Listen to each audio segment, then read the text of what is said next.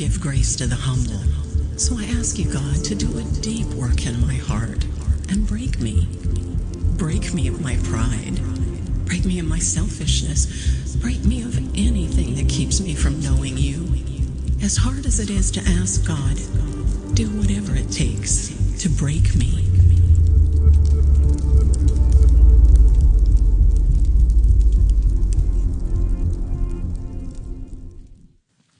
Open your Bibles this morning to Mark chapter 14. Mark chapter 14, as we're continuing our series, Dangerous Prayers. Dangerous Prayers. We uh, took a break last week uh, from our series, and we uh, were blessed to have Brother Chris Woodley with us. Uh, Chris and Carol Woodley, our missionaries to the Philippines. Uh, he was able to share with us uh, his heart for the Lord, but also just a great challenge to us as well as we are followers of Christ. And so this morning, we're kind of getting back into our series, Dangerous Prayers. Uh, two weeks ago, we discovered that when we open ourselves up to God in an honest and real way, exposing all that we are, the result is an amazing growth in intimacy with Christ. I'll say it again. I said it two weeks ago. I'll say it again. Before we even get into the dangerous prayer of this week, we have to understand when we come to God, we need to come open. We need to come honest. We need to come real. Uh, it is so easy to sit in church and to just kind of go through the motions. Uh, to pray when everyone else is praying by just bowing your heads, but not really praying. Uh, to think about what's going on before you, to sing the words on the screen without really singing them, to hear the words of God preached without really hearing them. And some of you sitting there, you kind of know what I mean. And I can tell you I know what it sounds like because I've been there. Um, we used to do chapel twice a week when I was in Bible college, and, and there was a lot of times where I would sit in chapel and I would just be completely disconnected. I mean, here these pastors are coming all over from the, all over the country, all over the world to preach to us and teach us, and, and I remember sitting there thinking just about what was going to be for lunch. I'm just being honest. I just would just drift off, and I wouldn't really connect with what was going on before me. We'd sing the songs, and it was kind of like, okay, I'll stand and I'll say the words because everyone else is doing it we'll all pray. And so I'll bow my head and, and I'll think about prayer for a few moments and then I'm drifting off to something else. And so in church, it's, it's not like this magical place where now distractions go away. It's not like a magical place where, where our minds decide, okay, all right, I'll give you the next 45 minutes, I'll leave you alone. That's not how that works. We have to discipline ourselves by allowing God's spirits to instruct us. That we're going to say, you know what? No, I'm making a conscious choice that no matter how amazing yesterday was, I'm just throwing that in there. No one, no one's going to follow me on that one. Okay. No, no matter what happened yesterday or what happened later today or what's going to happen rather, Lord, I'm going to make a conscious choice that for this time, I'm going to just be before you. And have you ever thought about that for a moment? Like when you, when you go before God, and you open up His Word and you begin to read His Word, it's as though He's reading it with you.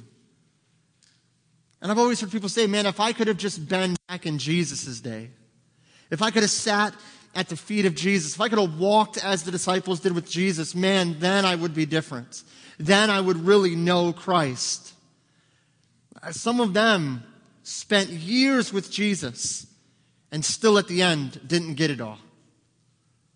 I think because they chose to not always be connected. Jesus is teaching and they're worrying about who's the greatest among them. To the point where they're arguing about this and Jesus leaves the room and they look around and go, Where did Jesus go? Because they were so consumed about who was best among them, Jesus said, I don't have time for this. My father has a plan. I need to go see to my father's plan. And so if we're not careful, we get so wrapped up in all kinds of stuff. We even come into church and we don't really go before God in an honest and real way. Just be transparent to Him. Man, we think sometimes I got to put on this front and I got to do this thing and I got to put on the show, and God's not about that. God wants your heart open before Him so He can do what He needs to do in your heart to change you to the image of Christ. And He will do it. But He never forces us, does He? He invites us, he initiates, He provokes us, He encourages us if we know Christ through the working of the Holy Spirit, but He never makes us. He says, Hey, I'm just, I'm, I'm doing everything. All you need to do is just open up. And here's the crazy thing He knows it all anyway. You ever pray to God and you're done praying and you knew there was something you should have said to Him, but you didn't because you were worried about how He would respond or how He would think about it, and you realize, wait, He already knows? You ever been there in prayer? I've been there. You get to the end of your prayer, and man, it sounded really theological. It sounded really sound, and everything was good. And God, just that Holy Spirit, and I can't explain it. It's not an audible voice, okay? But it's just this moving of the Spirit where God's like, Are you, are you going to bring that up? You're going to bring it up, or do I need to bring it up? Because we got to talk about it. And you're just sitting there like, Oh, um, uh. And then we think, Oh, man, what am I going to do? How's he going to respond? We just open up before him. And so the next this morning and, and next week, we're going to go through the two more dangerous prayers, and they're only dangerous. They only push us if we open ourselves up to them. If we're real before God. As I said before, we found out that if we will open up ourselves to Him, the intimacy that is available to us is unexplainable, unimaginable. We prayed two weeks ago for God to search me to reveal my fears and uncover my sins. When we cry out to Him in those ways, He will lead us in the way everlasting. So, my first question is this morning, and just for yourself, between you and God, are you praying, God, search me? Are you praying dangerous prayers, or are you praying self safe prayers? I said it last week. Most of our prayers are safe prayers, right? Or rather, two weeks ago. Most of our prayers are things like, God bless me, right? God protect me. God provide for me. God watch over me. God keep me at peace. Basically, we're saying, God, just make my life as comfortable as possible. Don't allow anything to try me. Don't allow anything to test me or push me. Don't make life difficult in any way, shape, or form. Just make my life as comfortable as possible so that the end game of my life is I'm as happy as possible. Because isn't that really the goal of the Christian walk? Just for God to make me happy? And might think, no, that's not the goal of the Christian walk. The meaning or purpose of my Christian faith is to honor God in all things, to glorify God in all things, and to enjoy His relationship with me, to preach the gospel of Jesus Christ. But we pray prayers that don't necessarily reflect the meaning of our life. We don't pray, God, put me in a situation where I only can rely on you for everything. We don't pray those kind of prayers. God, what do we sing in the song? Strip it all away. Do you ever think about that? We all sang the words, by the way. Everyone in this room, even those on the stage singing, said, Lord, strip it all away. What if you actually prayed that and God actually did that? What if God actually answered your prayer and said, okay, I'm going to strip it all away? I'm taking your house for a season. I'm taking your comfort of your finances for a season. Not to punish you, but to encourage you in faith. I'm going to strip these distractions away that you're asking me. You're praying for more intimacy. I can't leave the distractions and grow you in intimacy. I got one of them's got to give. I've said it before. We can say, God, make me like Jesus or make my life easy. We can't pray both.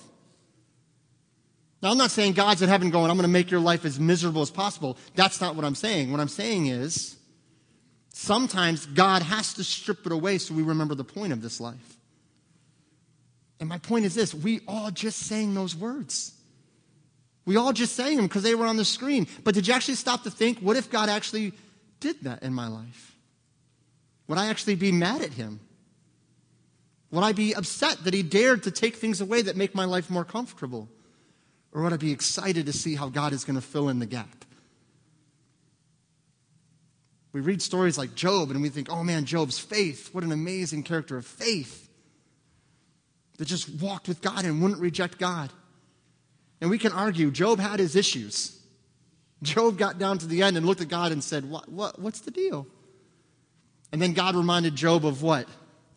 His true position. you want to ask me questions? You can answer my question. Where were you when I laid the foundations of the world? Where were you when I breathed creation out?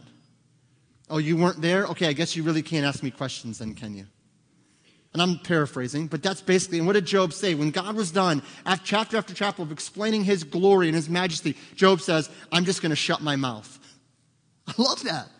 Do you ever think about that? Job gives all these questions. Why, God? God says, Well, let me tell you something first, who I really am. Gets to the end of it, and Job says, Man, I just, I'm just going to sit in silence because I realize I have no right to question you. I'm not saying God doesn't want our questions. I'm saying we better be careful because sometimes we think this life is more about us than it is about Him. And we start telling God, make my life as easy as possible. And He's going, I, I, I mean, you can't pray, be a follower of Christ, and make my life easy. It doesn't work that way. This morning, we're going to step into it a little bit more. And I can tell you that I, I believe in all of our lives, there's what I call anchor messages or anchor moments in our Christian faith. They're, they're messages or things that that came to us at a certain point in our Christian walk, and they just they anchored us in our faith. They anchored us to the Lord in some way. And I want these messages, whether it be searching me, whether it be this morning of breaking me, or whether it be next week of sending me, I pray that one of these will be an anchor message for you, will be a message where you allow God to shake away all the stuff, all the extra, and just say, God, it's all about you, and whatever that looks like, I'm good with. See, this morning we're talking about a prayer to God for God to break me. This story that we're going to read is one that is so amazing. We see a woman who was willing to be broken and poured out for Christ. It's a familiar story, but I one, but one I believe that is powerful and impactful. Uh, Mark chapter 14, look at verse 3. Mark chapter 14 and verse 3 says, In being in Bethany in the house of Simon the leper, as he sat at meat, there came a woman having an alabaster box of ointment of spikenard, very precious, and she brake the box and poured it on his head. I'm going to ask that we would pray and just ask God to speak to us this morning as we desire to be broken to the glory of God. Lord, we pray that as only you can that you'd give us wisdom in these things. Lord, we're going to pray, as we did two weeks ago, that you would search me and try me and see if there be any wicked way in me. That you would reveal my, or uncover my sins, and that I would reveal my fears to you, that you could be the one that I repent of my sins to, and the one that I give my fears to, trusting in your perfect love. I pray that you would lead us in the, the way everlasting. And I pray this morning, Lord, that you would that you would break us, that you'd break us of our pride, break us of our arrogance, break us of our sin, break us of our stubbornness. Lord, maybe for some, break us of our independence. We think we do it all. We think we're the one in charge. We control it. And Lord, I pray that as only you can, by your working of your Holy Spirit, that you would break us not that we would be left broken, but that once we are broken, we could be mended. That you can bring us back together and that you would be glorified. Father, I know these are difficult topics to walk through. But I pray that for us, Lord, we would see the joy in the results, the intimacy that comes, the value that comes. I pray that we would realize it's worth it.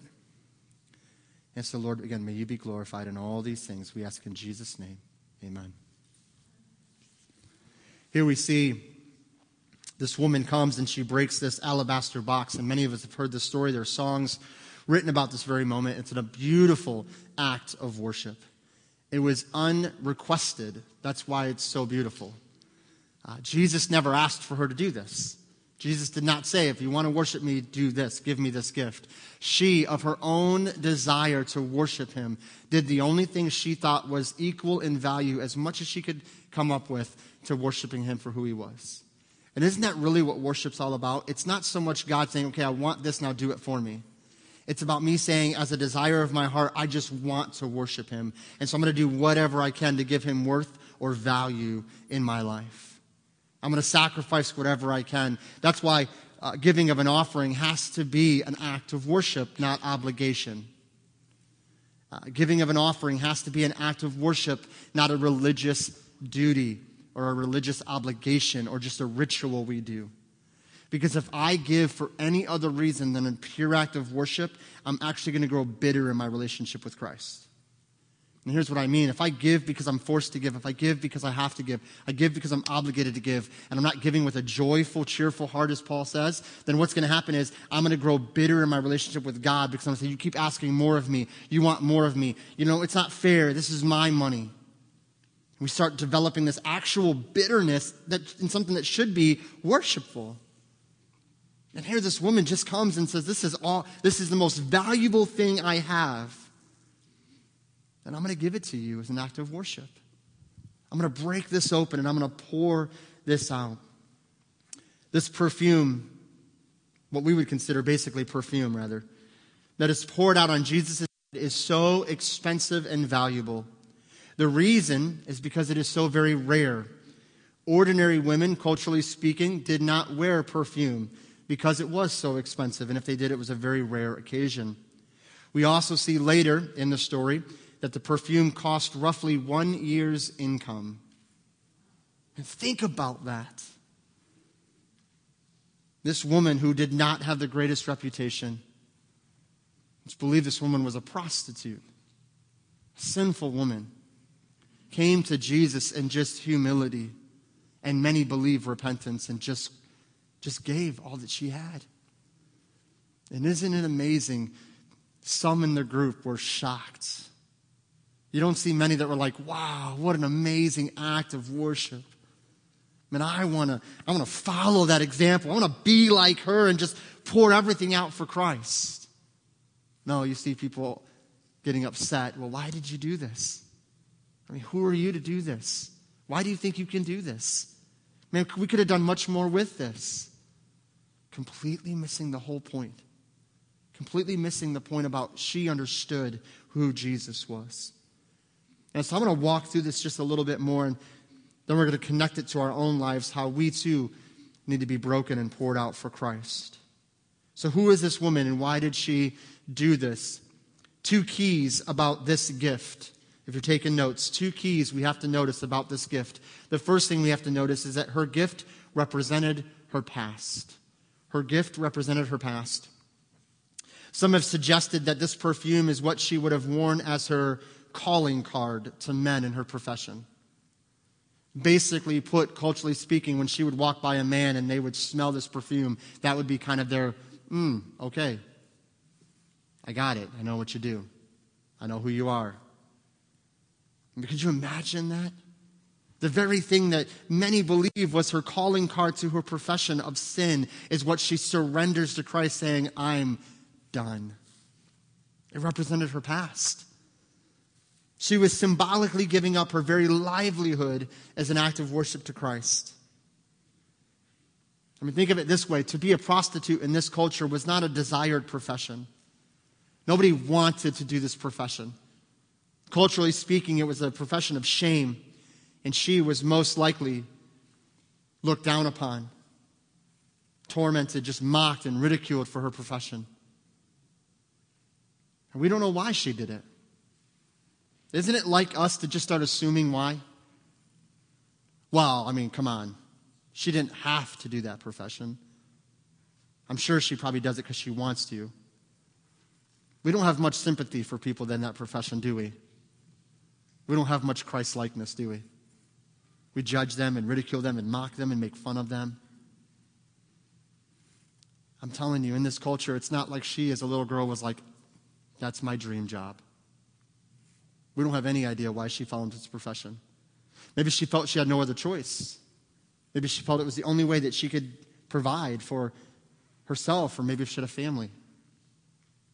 We don't know why she did this profession, but the point is, it doesn't really matter, does it?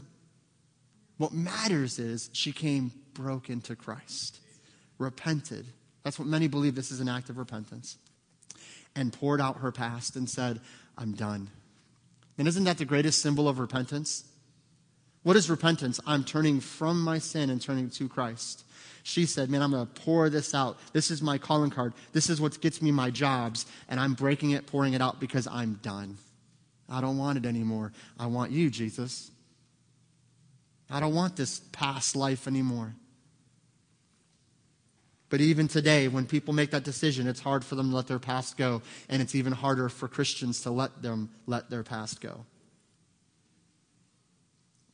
I want you to hear what I just said. It's, it's hard for people who make a decision of repentance to let their past go, but it's even harder when Christians won't let them let their past go. Man, we like to put people down because we think it elevates us. And then we say things like this Hey, we all sin, but I would never do that. What does Paul say? Man, go humbly because that could be you. Isn't that what he tells us? Go humbly to one that is in sin because guess what? Tomorrow you can be in that ditch too. Man, we think we're so like separated, we're so insulated from those things. We are all temptable. And so we don't look and say, I can't believe they would ever, blah, blah, blah. Sin is sin, and I'm not saying we don't call it sin, but we better be guarded in our attitudes towards the person.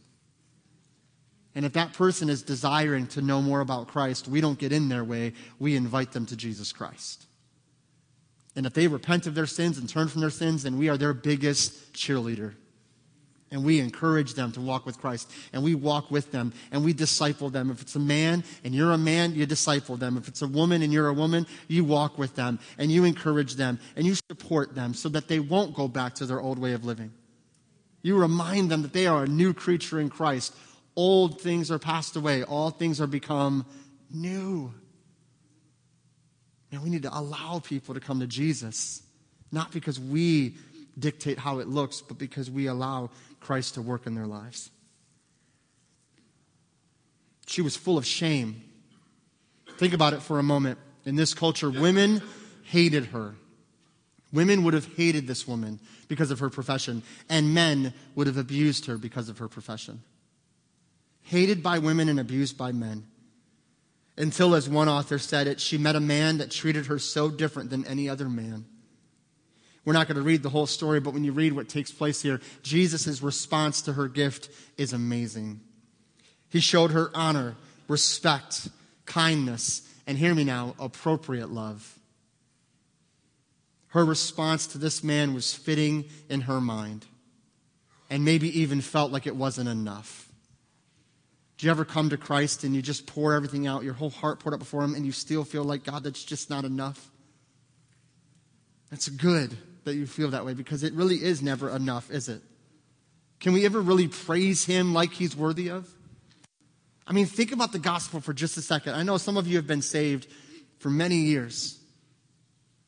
But think about the gospel for just a second. Think about the magnitude. And this is what we do in Christianity. We get so distant from the gospel in time, we start losing, it starts losing its effect on us. We stop forgetting how sinful we really were before Christ how, how destitute we really were and how afflicted by sin. But think about the magnitude of the gospel. Jesus Christ leaves the realms of glory, takes on flesh, is born of a virgin in a stable to a low, poor, nobody family, grows in not in, in nothing, grows in just kind of this vague sense of nobody knows who he is, nobody's worshiping him for who he is. He finally decides that it is time to declare his ministry, and he is mocked and ridiculed at every turn to the point of ultimate mocking and ridicule on the cross. He dies on that cross, a murderous death for the sins of creation. He's buried in the tomb and rises again, and still people reject. He ascends to heaven 40 days later, and still, 2,000 years later, people reject him. Think of what Christ did for salvation and for you, and yet, we feel as though sometimes that just showing up to church is enough. That that's just good. And I put five bucks on the plate. I mean, come on, Pastor, what do you want? I, have done my part. I've given my two hours of church. Now you want me to actually minister to my neighbor? You want me to serve in that ministry? Well, well, no, time out. If it's taking family time, I ain't got time for that. If it's taking vacation time, I'm sorry. But you want me to go to a foreign field, learn another language, live in just filth? I could never do that. Well, that's fine. He's not going to make you. He's just saying, hey, however you feel, you need to respond to me in worship. You follow that. But even when we do all those things, and we're doing those things for His glory and His honor, not out of obligation to keep our salvation, but just as a, an act of thankfulness, do you ever just get down to the end and just go, God, it's still not enough? It's never going to be enough. And so, what does He ask us to do? He asks us just to keep surrendering, keep breaking, keep pouring out. Because it's for His glory as an act of worship. This woman offered this gift that represented her past, but I believe her gift represented her future as well. I believe she was symbolically not just giving up on her old life, but beginning a new chapter of surrender to Christ. This is an amazing picture of saving faith, repenting of the old, and joyfully sitting and worshiping at the feet of Jesus. How much did she pour out? All of it. She poured out all of it. Not some, but all. She desired to be a fully devoted follower of Christ. We see this woman broke and poured out her gift at the feet of Jesus as an act of worship. In the very same chapter, we see another example of being broken and poured out. Go all the way down to verse 22. Verse 22. I need to grab a tissue. I'm not just wandering off the stage. Where's he going? It's just disappearing. Can I leave too? Okay. Verse 22 says this And as they did eat, Jesus took uh, bread and blessed and brake it and gave it to them and said, Take, eat, this is my body. And he took the cup when he had supped, given thanks to give to them, and said, Drink all of it. He said unto them, This is my blood of the New Testament, which is shed for many. I mean, this is a beautiful story of the Last Supper. And I don't think it's a coincidence that it's right in the same chapter as another issue of being broken and poured out. Jesus says, This is my body. And he says, My body is broken for you. My body is broken. Then he says, And my blood will be poured out. My body is broken, and my blood poured out. You see, Jesus is telling his disciples at the Last Supper that they will share together, that he is going to offer himself as a sacrifice to God, a gift that will be broken, his body, and poured out his blood for the sealing of a covenant between God and man. A new covenant, one of salvation, one of grace. And he says, I'm going to be broken and poured out for you. And I just mentioned it with the gospel, but do you ever stop and just think about what it took for Jesus to make that decision? Did he have to be broken and poured out? Did God the Father force him to be broken and poured out? Was he just an unwilling kind of follower in the whole process? Or did Jesus make a conscious decision to say, No, I'm going to do what's needed that salvation can be offered to my people?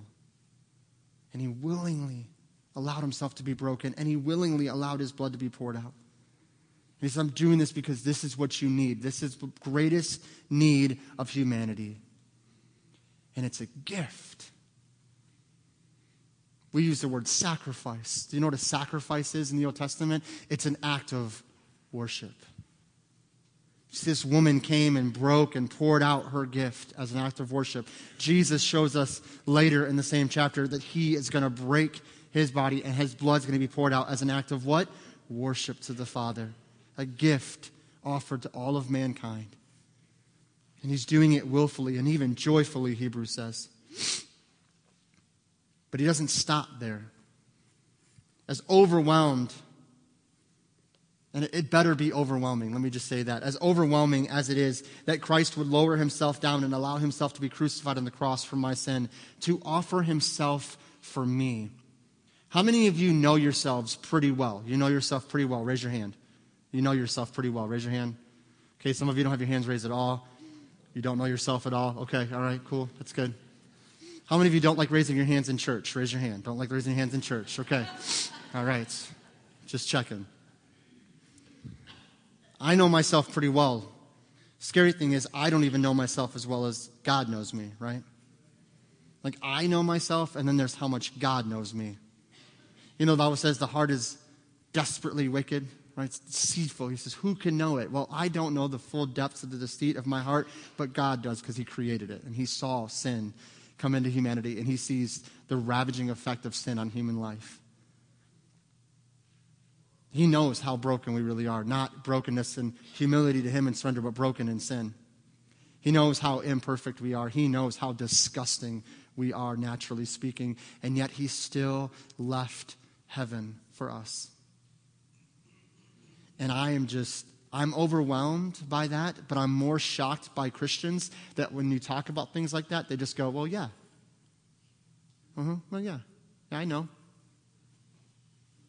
Like, you know, the mail came. Okay, yeah, I'm good. Like, it makes no difference. Oh, yeah, I know Jesus died for me. And you just keep living your life as you want. Yeah, yeah. Do you really know? I mean, do you really know, like, or do you just think you know? Like, I don't, I'm not trying to challenge anyone's salvation. I just want you to think if you know what he did for you and you say you've received it and you keep living your life as though it's all about you, man, either you don't really know or you've not really searched the scriptures to see what that should look like.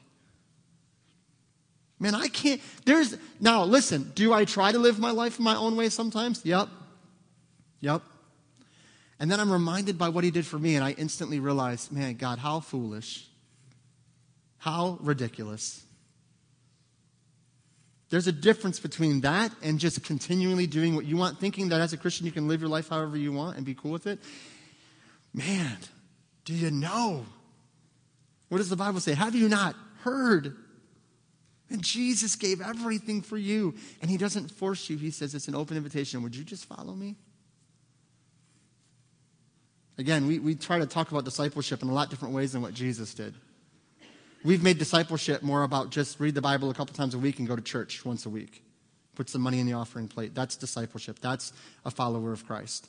Tell, tell somebody about Jesus as long as it's completely safe and comfortable and there's no chance of them arguing with you. That's what discipleship looks like.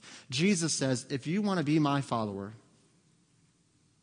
and you will not take up your cross to die on that very cross, self sacrificing love for me, I don't want you following me. Jesus says, You want to go to your dad's funeral instead of following me right now? Don't follow me. You want to go sell that piece of land so then you can come follow me? It's probably better you don't follow me because you'll just quit. That sounds so harsh. That's Jesus. That's what Jesus said following him looks like. Why would he be so, so kind of hardcore with us? Because discipleship is not a casual, I pick up Jesus and I put Jesus down and I pick up Jesus. Following Christ, I don't know, maybe I'm too literal on this. When Jesus said, follow me, I kind of think he meant, follow me. Like, I don't, I'm not a very smart guy. Like, there's a lot I don't know. But when Jesus says something like, follow me. I don't see a lot of wiggle room there for what that I think it just means follow him. And I don't think it means casually. He seems to imply it's all the time. And why would he dare to ask something like that? Because, well, I don't know, he gave everything for us. Maybe he has the right to ask that of us if we have him as our Savior. But it doesn't just stop there with telling us that he's going to be broken and poured out. Go over to Luke chapter 22. Luke chapter 22. We see a parallel to this story, and I want to focus on something here that I think is so important. Luke chapter 22, look at verse 19.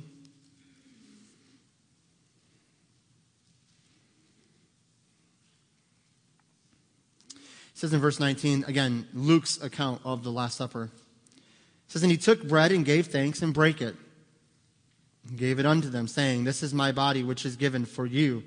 This do in remembrance of me. Jesus tells them to remember with imitation. To remember with imitation. In Luke's account, we see this phrase, this do in remembrance of me.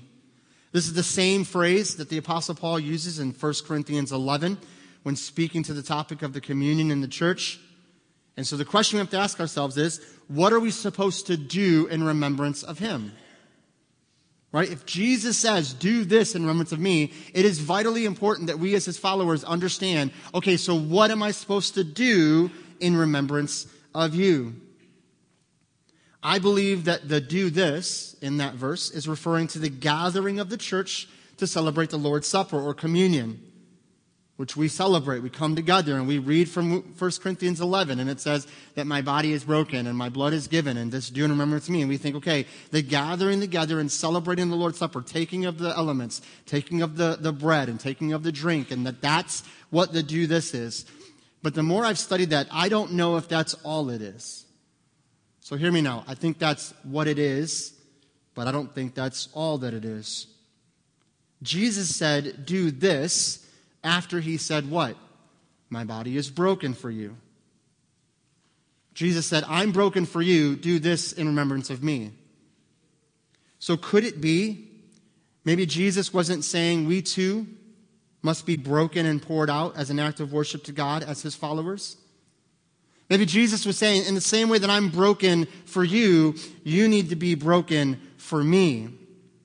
Do this in remembrance of me.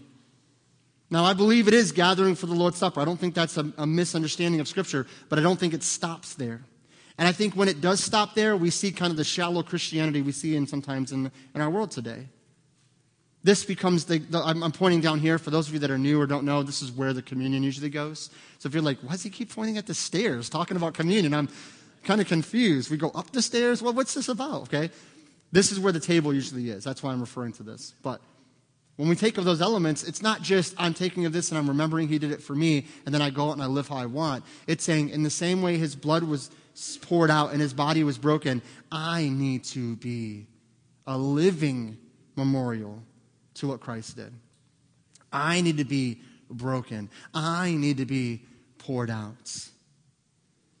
Once we realize that we are broken of anything that dis- distances us from Him, we will empty ourselves out. I want to give you a word of encouragement. Because everything I just said, we all can just agree with and say, that's fine, and I agree with that. Yes, Jesus was broken for me. Jesus was poured out for me. I, I see that I need to be broken and poured out. But here's the encouragement that I want to give you. Because when you think about something that's broken and poured out, you don't picture something pleasant, do you? Like you picture a vase that's been broken and pieces laying everywhere and liquid running everywhere, and you're like, I don't want that to be my life. See, here's the thing when, I break, when I'm broken in Christ, He mends me together. And then when I pour out my life, I'm emptying out my vessel. And the truth of Scripture is an empty vessel is able to be filled. Let me say that again an empty vessel is able to be filled. We must be empty of ourself to be filled of Him. We must be empty of ourself to be filled of Him. Two references I want to give you guys, and I usually don't go there and do a lot of reading, but I want to go there. Ephesians chapter 5 and verse 18. Ephesians 5 and verse 18. So go there, and then we're going to go to uh, Colossians in just a moment. Ephesians 5 and verse 18 says this And be not drunk with wine, wherein is excess, but be filled with the Spirit then he says in verse 19, speaking to yourselves in psalms and hymns and spiritual songs, singing and making melody in your heart to the Lord, giving thanks always for all things unto God. Isn't that difficult? This is one of those things where you wish the Bible didn't say what it said. Don't you wish it said giving thanks always for some things? Wouldn't that be an easier passage to live out? Nope, it says all things. All things. Unto God the Father in the name of our Lord Jesus Christ. I love this passage, but verse 18 is really what we want to kind of camp on for just a moment. It says, Be not drunk with wine, wherein is excess, but be filled with the Spirit. Go to Colossians chapter 3. Colossians chapter 3 and verse 16.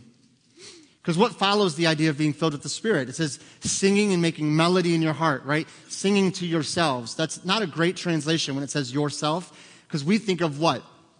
When you hear yourself, what do you think of? Singing to myself, singing to my own heart, okay? It's saying yourselves. Another, a better translation would be one another. It's talking about the church. As we're gathering together, we're filled with His Spirit, and then we're singing and worshiping and encouraging the church, okay? Again, there's a part of that passage that's pretty black and white, right? Be not drunk with wine wherein is excess. Again, this is where we're like, well, I don't know, brother. It's pretty black and white. Okay? It's pretty obvious. Don't give control of yourself over to a substance, give it over to the Holy Spirit. Right? In the same way, when somebody is drunk with a substance, it controls them. That should be enough to make you stop if you have an issue with alcohol because it controls you. You don't control it. And if you're giving yourself over to that substance, it controls your actions and your behaviors and your thoughts. Paul's point is hey, rather than that, submit yourself, be full of the Holy Spirit, allow the Holy Spirit to lead your thoughts, your actions, your behavior. That's the point Paul is making here. But then he goes on to Colossians chapter 3, verse 16 It says that the word of Christ dwell in you richly in all wisdom, teaching and admonishing in one another in psalms and hymns and spiritual songs, singing with grace in your hearts to the Lord. And whatsoever you do in word or deed, do all in the name of the Lord Jesus, giving thanks to God and the Father by him.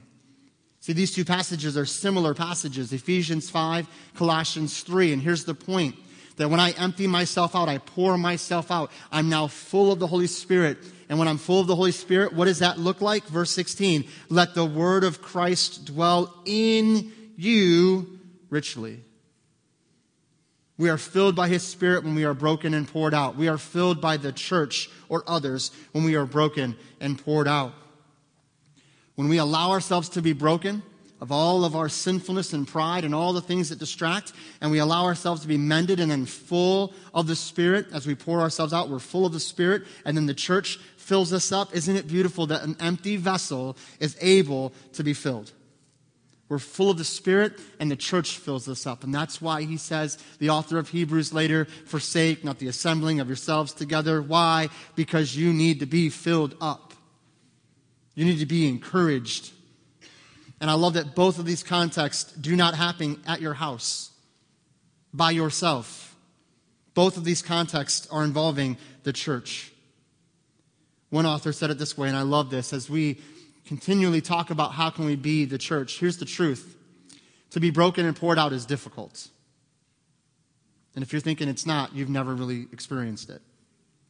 Because to be broken and poured out and to be empty and to be filled means that people need to know you're empty and need to know you need to be filled which means you need to be transparent with people, which means you need to be honest with people. You need to allow people to speak into your life. And that takes a ton of courage. It takes a ton of discipline on our own lives to say, I'm, I'm not going to allow pride to keep me from being filled today. One author said this We impress people with our strengths but we most connect with people through our weakness. We impress people with our strengths. Man, they're so good at this. They're so good at that. I really think so and so is great at this. And we impress people with our strengths, but we most connect with people through our weakness. Dr. Henry Cloud said it this way Have you ever wondered why your tear ducts are in your eyes? When I first read that, I thought, no. It's never been a thought that's ever crossed my mind. I've never been sitting around and go, honey, have you ever wondered? Never. It's never been a thought. But Dr. Henry Cloud says it this way Have you ever wondered why your tear ducts are in your eyes? Your tears could come out of anywhere. And that's a weird thought.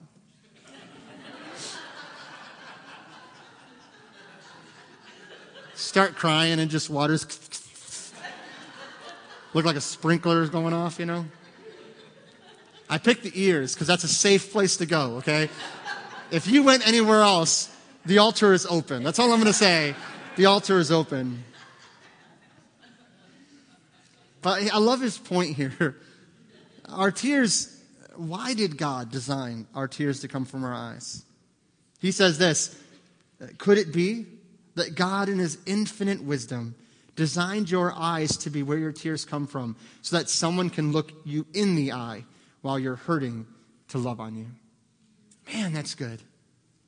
Have you ever thought about that? That when you're crying and tears are coming out, it's your eye to eye with another human being who's just connected to you. And they're just loving on you while you're just broken before them.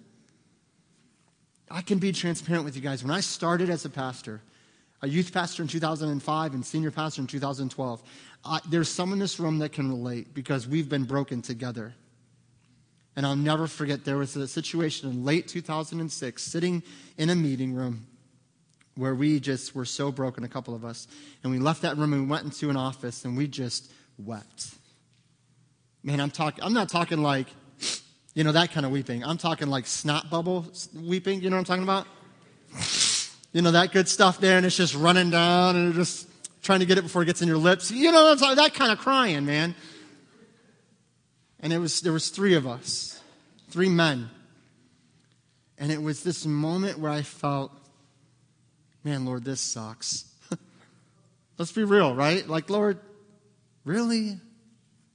But can I tell you that in that moment, as the three of us in this room, this is what I took out of this. I felt more close to those men than any other time. I was like, man, we're in this thing together.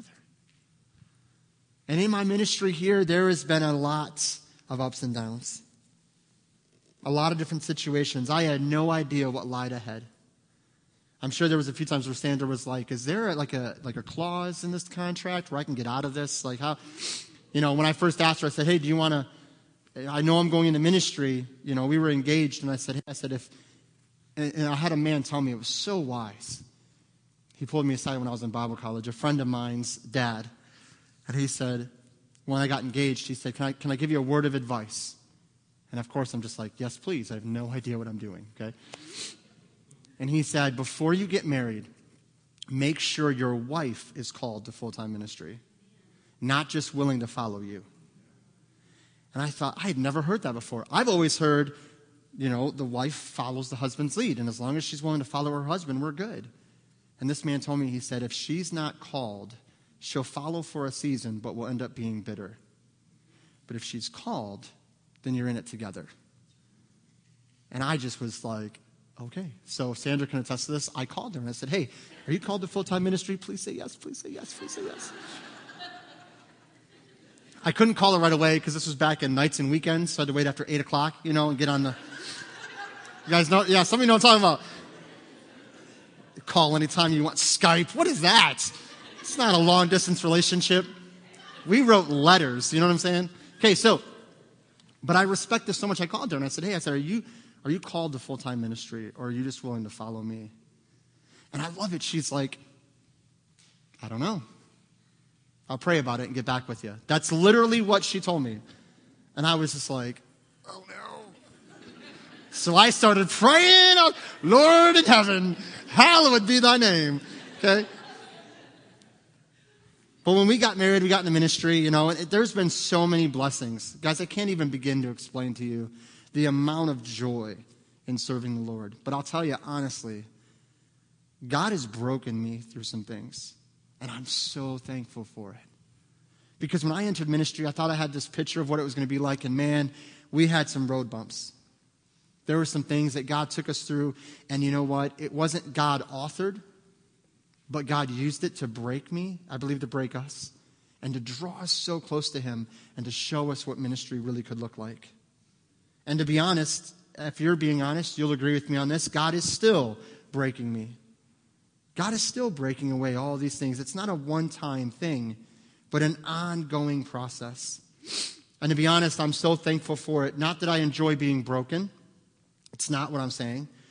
But I'm so thankful because of his, on this side of the brokenness, I see his love and grace in new ways. Life's greatest blessings I truly believe, rather, life's greatest breakings often lead to God's greatest blessings. I think that's true. I think that's true from Scripture. I think that's true in my own life. Life's greatest breakings often lead to God's greatest blessings. But if you're here this morning, here's where you're at.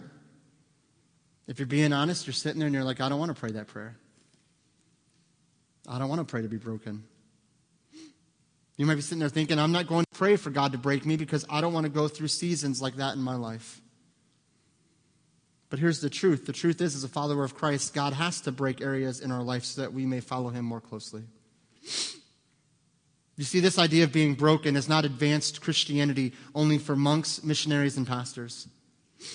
Brokenness and being poured out is Christianity 101. The call of Christ is a call to die Allow God to break you and go to God with your broken, brokenness. Life will break us down, and God is there to lift us up. I'm going to ask that you bow your heads right there where you are, and we're going to have a word of prayer.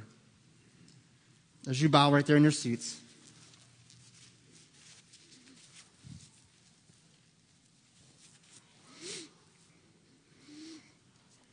I just want to ask you honestly, between you and God, are you ready to pray that prayer? Are you desiring to ask God to break you? Are you praying, God, I want to be broken of my pride, broken of my sinfulness, broken of my arrogance, my self will? I want to be broken of my my visions of what this life is supposed to be like. I want to be broken so that I can be poured out, so that I can be filled. Are you ready to take a dangerous step? Are you ready to stop praying just the safe prayers, which those are fine? But are you ready to pray a prayer that will shake the very core of your life? If you are ready, then don't wait. We're going to stand in just a moment. There'll be a song of invitation. If you feel led of God to pray this prayer, then I don't want you to look at anybody else. I don't want you to ask anybody else. I don't want you to think about anyone else. I want you to think about you. And if you're ready to pray that prayer, maybe you'd come and pray that prayer this morning. Maybe you would pray, Lord, as hard as it is, and not knowing what it's going to look like, I pray you'd break me. I pray that I'd pour everything out in an act of worship, that you'd be glorified in my life. Maybe you're here and you've gone through seasons of brokenness, and you know God is shaking you and taking you through things, but you know that He was with you. He never left you or forsook you. Maybe you want to come and say, God, thank you for breaking me of that addiction, that sin, that issue, and thank you for filling me when I needed to be filled. Lord God, we thank you for all that you're doing. We thank you that when life attacks and breaks us down, that you're there to pick us up. But we also thank you, Lord, that in our walk with you, that there are times that you lovingly and graciously and even gently, you break us. Lord, in the season, it's not desirable. We don't want it but you do it for your glory and our blessing. Fill us now, Lord, as we've been broken and poured out. May we come and pray and seek you. We ask this in Jesus' name. Amen. Would you stand to your feet? If that's you this morning, you want to come and pray. We've got men and women up front. They love to pray with you, encourage you, and support you through this. But if you want to come and pray, pray that dangerous prayer. Don't wait. Take the step. Lord, break me that I might be poured out and filled with you. You respond. Come. Don't wait. Come and pray that prayer.